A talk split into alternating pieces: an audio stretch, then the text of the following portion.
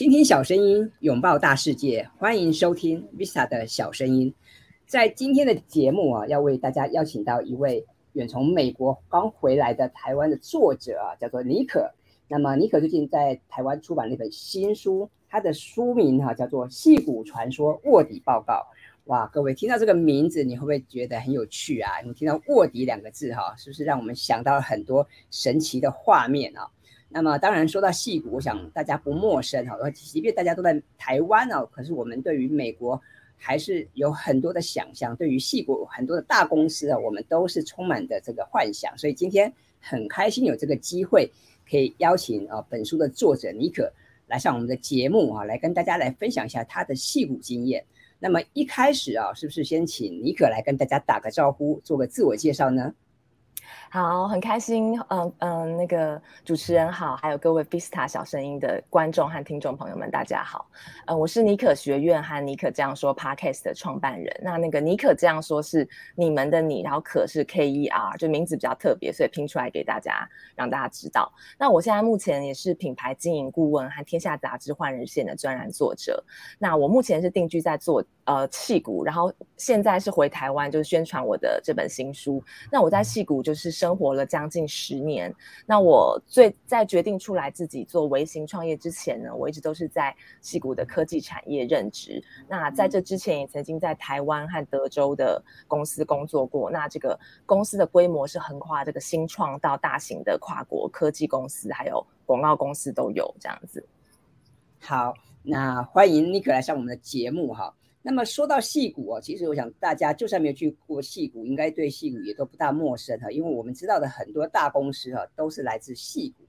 那么说到戏骨，之前我们的节目有曾经访问过另外一位作者啊，卢瑜哈，他之前也写过一本书叫做《异类戏骨》。那么我们从他的书里面，我们可以知道很多戏骨哈他真实的面貌。那么这次呢，我们邀请尼可来上节目，我想可以更深入的来谈谈。在戏骨的一些呃深深深度来了解一下他们的工作状况啊，还有就戏骨人到底他们的生活起居是怎么样一回事。那接下来我想问问尼可啊，为什么你会想写这本书呢？你在这本书里面，你想要呈现什么样给大家呢？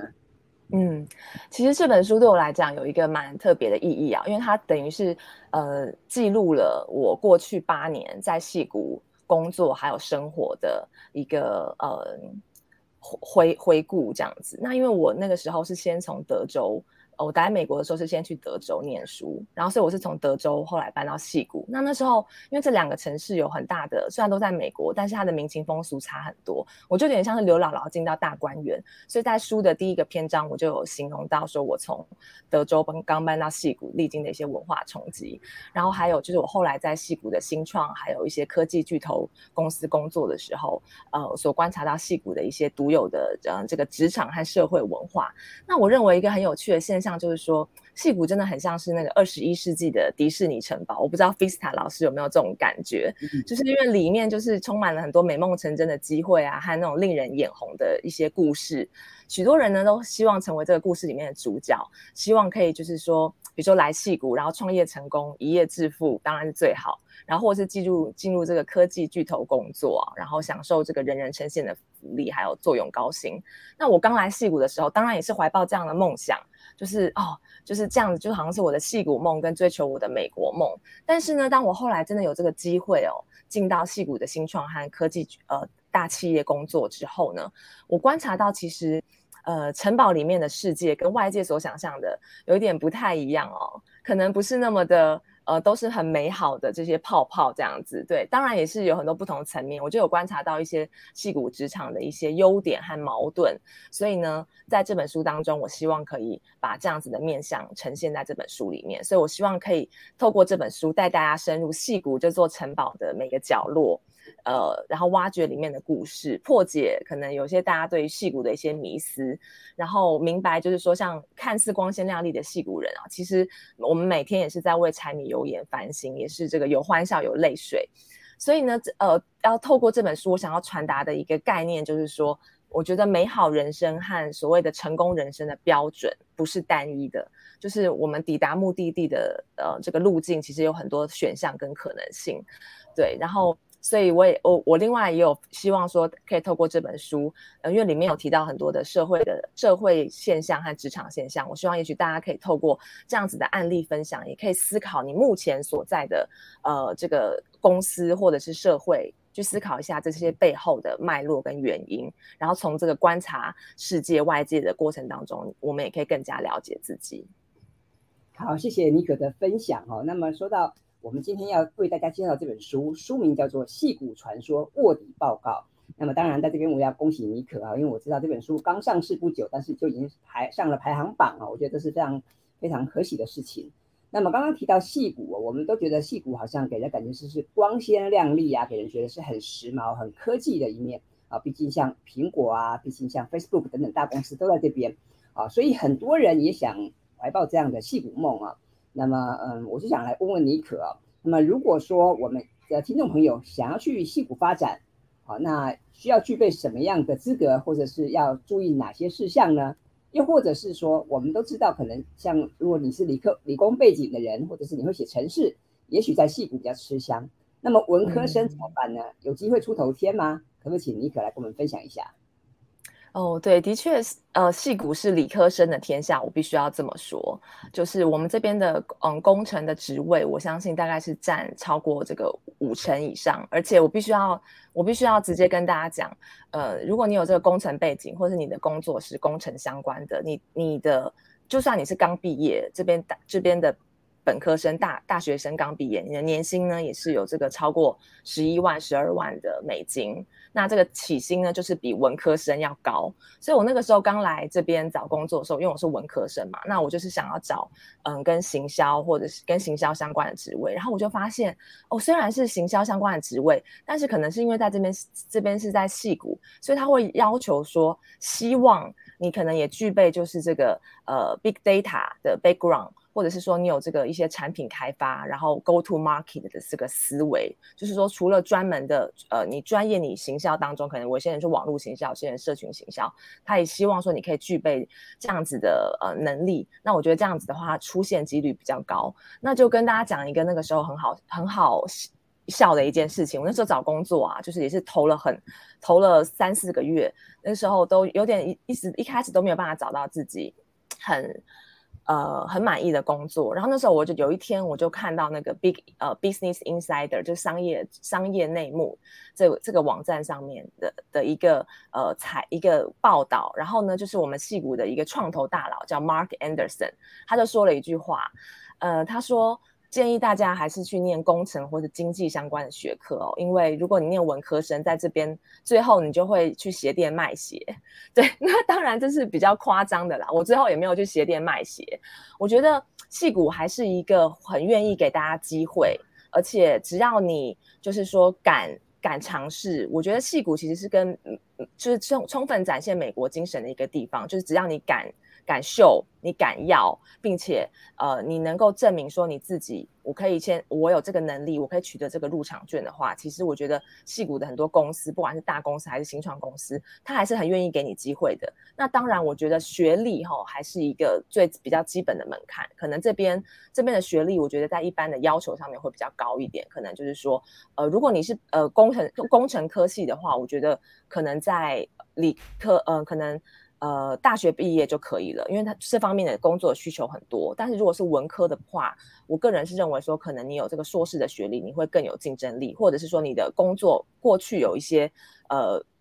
工工作的背景很扎实，比如说你也在跨国公司工作过，然后你跟这家公司要做的这个领域是很相关的，然后他们也很喜欢在面试的时候，就是呃，不管是新创公司或者科技巨头。呃，我觉得就算是因为我那时候是行销面试行销职嘛，但他们也是会问一些直接是现场案例，在请你在白板上面解题，所以就是跟其实是面试那个软体工程师是有点类似的。那那时候我也是蛮讶异的。所以这个方面呢，你可能也要先准备一下，就是说一些去试想说这家公司它目前遇到的痛点是什么，所以它可能会给你这样子的题目，要你去呃解，要你去呃给提供一个 solution 这样子。那一般人去美国或者是说去细读的话，就是两条路径嘛，就是一般第一个就是读研究所，那你你如果是如果你是念工程或者数学相关的，那你毕业之后你可以申请 OPT，那就可以待三年。如果是文科生的话，就是待一年。那你在这段时间如果有人要 sponsor 你 H1B 的话，那你就有可能留在留在美国。那另外一个方面，我觉得是目前在台湾的呃这些朋友可能会比较有有机会的方式，就是如果你的公司不管是台商或者是你在外商，其实他们都有很多机会可以外派到戏谷，因为戏谷毕竟是科技殿堂的一个呃指标嘛，所以有很多公很多公司都会在那边设立据点，所以你可以找找看这样子的机会，申请或自动主主动的去申请外派的机会。那我有看到有这些人也是外派过去之后，然后呢，他就哎，他就是也顺利的转换身份，然后后来呢，他就在戏谷就留了下来，这样子。好，谢谢妮可的分享哦。那我知道妮可在戏谷有很多的工作经验，比方待过 Apple，待过这个 Facebook 哈。那么我在看书的时候，我对其中一家公司印象深刻哈。也许不是每个听众朋友都知道，叫做 Tune In 哈，是一个做广播的这个呃节目的一个一个公司哈。那么呃 Tune In 的这家公司其实刚好我印象深刻，为什么呢？因为我曾经用过它这个它的它的软体啊，对，那么所以我曾经是它的爱用者啊。所以我在看尼可这本书的时候，我感觉非常的深刻。然后我也觉得这本书很棒的地方是呃，不只是去讲戏骨美好的一面啊，也帮我们去分析去拆解。很多不为人知哈，比较内在、比较深入的一面。那么，我觉得呃，大家可以看看这本书啊。我想，我相信各位可以从尼克的这本书里面去理解更真实的戏骨的面貌哈。那么接下来啊，我我就有一个问题啊，因为既然我们都很向往戏骨的生活嘛，大家都很想要挤进这个戏骨的这个生活圈，那么为什么你可能现在又想要自己出来创业呢？戏骨的这个生活不好吗？哈，为什么你要？选择创业呢？我们都说这个创业是九死一生嘛，哈，那为什么你你愿意创业呢？而且你为什么想要用这个自媒体微型创业的方式来闯荡呢？嗯，其实我有这个创业的 idea 已经有一阵子了，但是我之前都一直呃，其实也是不太敢迈出这一步，所以我之前大概有四五年的时间都是一直是不离职创业。那我也很鼓励，呃，就是如果想要创业的人，我觉得建议一开始大家都是采用这种兼职创业的方式，因为你不要把鸡蛋放在放在所有的篮子里面，可以分散风险，而且你同时是在有正职工作的情况之下，我觉得你这样子也比较有这种心力，真的去探索。你所有、你所有、你有兴趣和有热情的这个事物，看有没有机会把它变成你的事业。那我自己的关系是，我其实是在 corporate，在呃大企业待了很久。就是我从一毕业，不管是在台湾、在德州，还是后来到美国，对，那我是很喜欢我的工作。但是呢，我我觉得我可能比较是喜欢，就是比较相对来讲，比较不喜欢人家告诉我说你你要做什么事情。我我喜欢自己去想。去 envision 说我可以做什么事情，然后我就我就呃我就自己去主动去争取，然后把这个蓝图给画下来。等到我就发现，哎，我观察我身边创业的朋友，就是就是他们的这种这种生活的模式，我觉得是我未来所向往的。而且加上那个时候，我觉得在大企业待久了，我觉得我希望说，人家问我说，哎，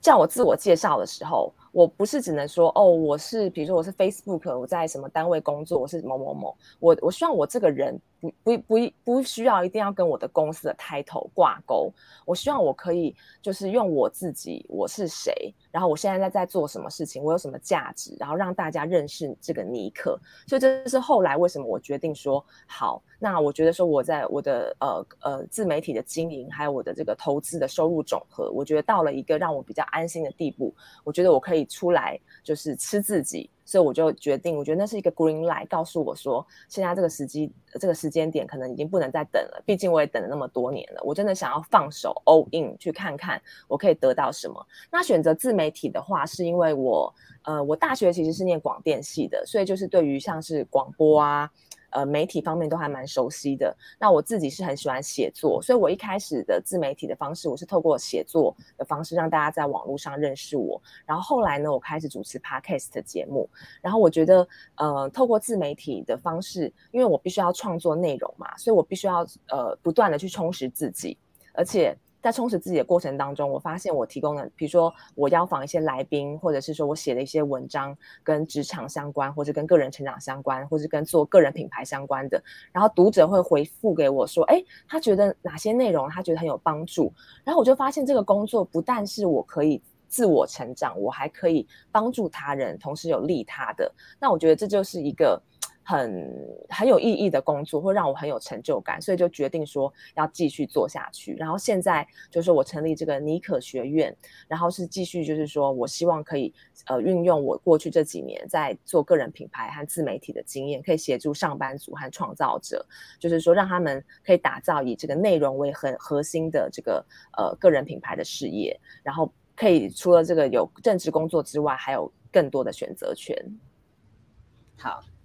那刚刚尼可有分享说这个自己的创业的理念跟想法嘛，哈。那么我知道尼可有经营部落格，有自己的官网，还有一个很棒的 p o c k e t 节目。那接下来我想问问尼可哈，这个我想可能也是很多人想想要发问的一个问题，就是那么大家都知道自媒体很重要，但是要怎么样经营呢？要怎么样做才能这个把自己的自媒体做得有声有色呢？那可不可以请尼可也跟大家分享一下，你有没有一些小秘诀呢？嗯，好，我觉得这个问题非常的棒，因为现在真的是很多人都想要进入自媒体，然后这也是一个百家争鸣的时代。对，那我我自己刚开始做自媒体的时候，我是先选择一个主战场，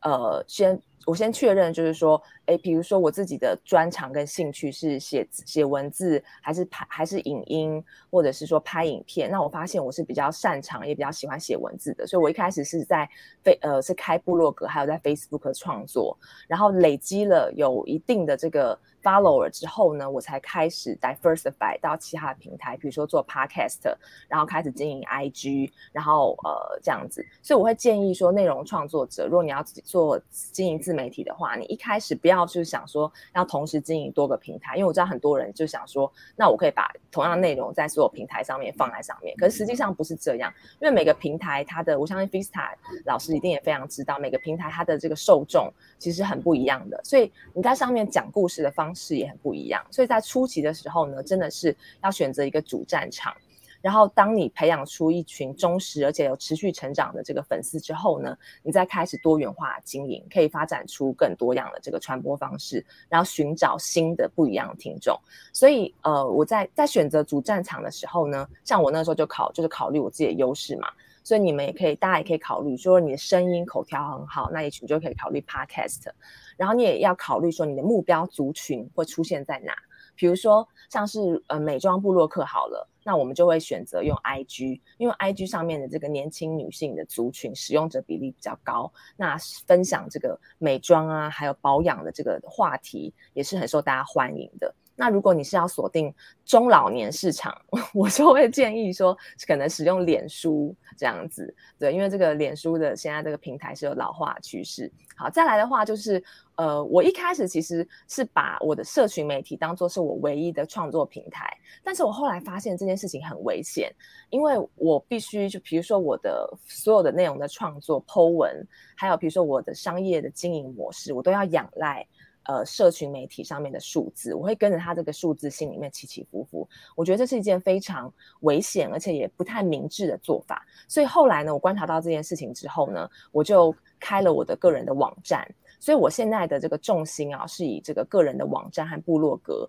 为主要主要的战场。然后我会每周固定在上面就产出一篇文章。然后我把我部落格的文章就是拆解成比较短的内容，呃，反而放在 Facebook 跟 IG 上面。所以我是透过呃社群媒体导流到我的网站上面。然后呢，同时在呃你在经营这个个人网站和部落格的时候，呃，你要非常我我也会建议大家在在一开始的时候就把 SEO 做好，特别是如果你是写文字为主的话。所以你要做好这个 SEO 的关键字的优化，这样子的话，你比较大家会透过搜寻就可以呃呃找到你的网站。那哦，那像所以这样，现在脸书的话，对我来讲，现阶段的话，就是一个比较是宣传的一个核心。然后我比较不会在上面分享分享这个生活的零碎片段。但是 IG 的话，我觉得它就是一个比较 casual 的一个平台，所以我会在上面分享一些生活的琐事啊，还有会透过 IG 的 Story，我觉得它也很适合办一些投票，然后是跟呃。粉丝进行一些互动。然后哦，他呃，Facebook 的话，我觉得现在有一个呃还蛮推荐大家可以做的事情，就是社团。因为就是刚刚我们节目一开始，Vista 老师有提到，他现在有有经营多个社团，像我现在也是有一个社团。我觉得因为这个上面是你的这个私领域的流量，你比较不会被就是整个演算法呃操控，而且你在上面的确是可以培养一群有同样兴趣跟想要做同样事情的一群人的 community。对，所以的确是可以呃试试看。然后 podcast 对我来讲的话，我觉得因为它是一个可以呃比较深入。然后大家比较深入的平台，而且听众也是对于自我成长这个内容很有兴趣，所以我会在这个上面分享一些跟我个人的专业，就是品牌经营相关的这个内容。这样子，谢谢妮可的分享哈。那我想在这边，我想再请教妮可一下啊，就是刚刚你有提到你现在把重心放在官网跟部落格嘛，哈，因为这等于是你的主场嘛。那么像社群媒体当然很棒，也都各擅胜场。但是社群媒体其实不是我们的嘛，所以顶多它算是客场。那我们要设法把客场的人流导导引到我们的主场来。嗯，那我想问问妮可哦，像你自己在内容产制的部分，你有注意什么细节吗？还有就是你现在更新的频率如何？刚刚你有提到你你大概每个礼拜会写一篇部落格嘛？那么你的这个 Pocket 节目，你的这个你可这样说。你也是一个礼拜一集吗？还是是怎么样的一个情况呢？对对对，我现在我尽量都是部落格文章一集，呃，部落格和 podcast 都是一集，就是一个一个礼拜一篇文章和一个礼拜一呃一篇 podcast。呃，一集 podcast 的上线，我觉得一集含一篇文章算是呃，你你要要求自己最低的频率可以达到这个程度啦。尤其是你在刚初期做的时候，我觉得呃，固定产出是非常重要的。不要说你两三个月忽然发一篇长文，这样子的效果其实不如就是你每个礼拜发一篇短文效果要好。而且那像我个人的话，我我有一个方式，就是说我我觉得我还蛮。蛮擅长就是 repurpose 我的一些内容的，比如说我会把我的 podcast 的节目，哎，我觉得这集的收听率很好，或是它很多干货，我就会把它转成文字档。现在很多一些工具，你可以把它转转换成文字档嘛，或是你可以截取当中的精华，把它变成一篇短文，然后你就可以放在你的部落格文章，然后同时这个东西你就可以 recast recast 到你的 IG 和你的 Facebook 上面，然后你也可以做成这个电子报。呃，email marketing，对，刚刚其实忘了讲到一个，呃，因为 Vista 老师也提到，就是说，呃，我们要有拥有自己的主场，那 email marketing 就是电邮行销，这个也是让有拥有自己主场的一个很重要的工具，所以这个也是我目前在经营的关键。刚刚尼可有提到哈，他的这个经营的策略啊，那我觉得其实蛮好的，就是。好比这个一鱼多吃啊，就是因为我我们的时间心力其实都有限啊。虽然我们都知道内容为王，都知道内容很重要，但是毕竟我们不可能无时不刻都在产制内容嘛。所以要如何去盘点我们的内容，如何去妥善运用我们的内容，然后因应不同的媒介它的特性哦，我们怎么样去做一些转制？跟再行销，这个当然就是我们要经营自媒体的朋友们啊，需要去面对、去学习的课题。我想这个部分尼可做得很好。那么接下来，我想再请尼可来跟我们分享一下。那么刚刚提到你的兴趣嘛，啊，那要怎么样把兴趣变成事业？那么在这个部分，是不是可以请你谈谈你的这个尼可学院呢？啊，因为尼尼可学院到底是要面对哪些族群？你们想，你想要做什么事情？想要帮大家解决什么问题？啊，我想也请你跟大家分享一下。嗯，嗯好，我我很呃，刚刚有提到我，我很建议大家初期如果想要把你的兴趣看有没有机会变成事业，非常建议大家可以尝试用不离职创业这个方式。那我自己也是过来人，这样走过来，就是你可以利用工作之外的时间投入你的热忱。因为这样做的好处是你每个月有稳定的收入，所以你比较没有后顾之忧。这样子其实你可以比较去放胆的，呃，去尝试你的呃兴趣，看它能够做到什么程度。那可以从这个，像我一开始也是从很小的规模进行试验。比如说，你可以利用很少的时间啊，比如说一个一个一天就是投入一个小时。那我相信一天抽出一个小时，大家都有这个时间的。那为什么要做一个小型的试验呢？也是其实你是在评估说这个市场。呃，你做的这个项目有没有市场的这个需求和它的可行性，和是否值得扩展？然后在这个时候呢，你也可以去做一些这个 market research，看一下说你的竞争对手在做什么。通常其实你发现有你做的东西，竞争对手已经在做，其实是一件好事，代表说这个的确是有市场的。但接下来你就要想说，你的 offering 跟市场上已经有的这个服务和产品有什么差异化，你要能够去解决呃呃他们还没有满足的这个需求。然后像是我在做这个成立尼可学院之前呢，我就有做很多的准备，比如说呃我是先用这个两到三个月的时间。我因为尼可学院现在主要是以这个品牌经营一对一的教练课程为主，那我是先用这个两到三个月的时间写这方面的干货的文章，然后我去观察说，因为我过去是写旅游为主的嘛，那所以我现在要切换到这个这个呃不同的市场，所以我必须要给自己一些时间，我在这方面去建立起我比较专业可靠的形象，然后也去了解说，哎，我这方这些文章哪一些主题大家比较有兴趣。然后也呃，然后同时呢，我去做市场研究，访问这个潜在的客户。我访问了我的粉丝，就是对于想要做个人品牌或者经营这个网络 business 的人，了解说他们目前遇到的这个困难点和痛点是什么。所以呢，我用这个了解他们这个之后呢，我去设计我的这个咨询方案。呃，然后所以我的咨询方案呢，会是以这个内容为导向的，因为我发现现在很多坊间的一些课程和咨询，大家都会教说怎么样 drive 流量，但是我觉得就像呃。我们刚刚提到的内容是王道的，你内容如果有做到位的话，流量的话它是迟早的事情。所以我是透过内容，然后帮大家做做这个分众的行销。然后呃，再来的话呢，就是我做完这个市场调查之后，我开始先提供的是免费的咨询，免费咨询三十分钟，这样我可以收集更多的这个样本，了解说哦，我提供的这个咨询服务是不是真的真的有用，然后我确认说。哦，这些东西都 ready 到位之后呢，我才推出我真正的收费的一对一的咨询的这个教练课程。然后我觉得就是因为有这样子前期的准备，所以当我真的推出我的产品的时候，呃，比较能够真真的是解决大家的问题，然后失败的几率可能也相对来讲比较少。但是我觉得最后就是要哦。最后要提醒大家一点，就是说，把兴趣变成事业的过程，一定是需要透过时间累积的，不太可能是一夜之间的。所以你必须要了解，这可能是一一场呃这个马拉松。所以大家要做好这样子的心理准备，就是要持续的为专业进修，然后呃坚持下去才是最重要的。我觉得。好，我也很同意刚刚尼克讲的哈，就是我们做任何事都需要时间的积累哈，因为像内容哈。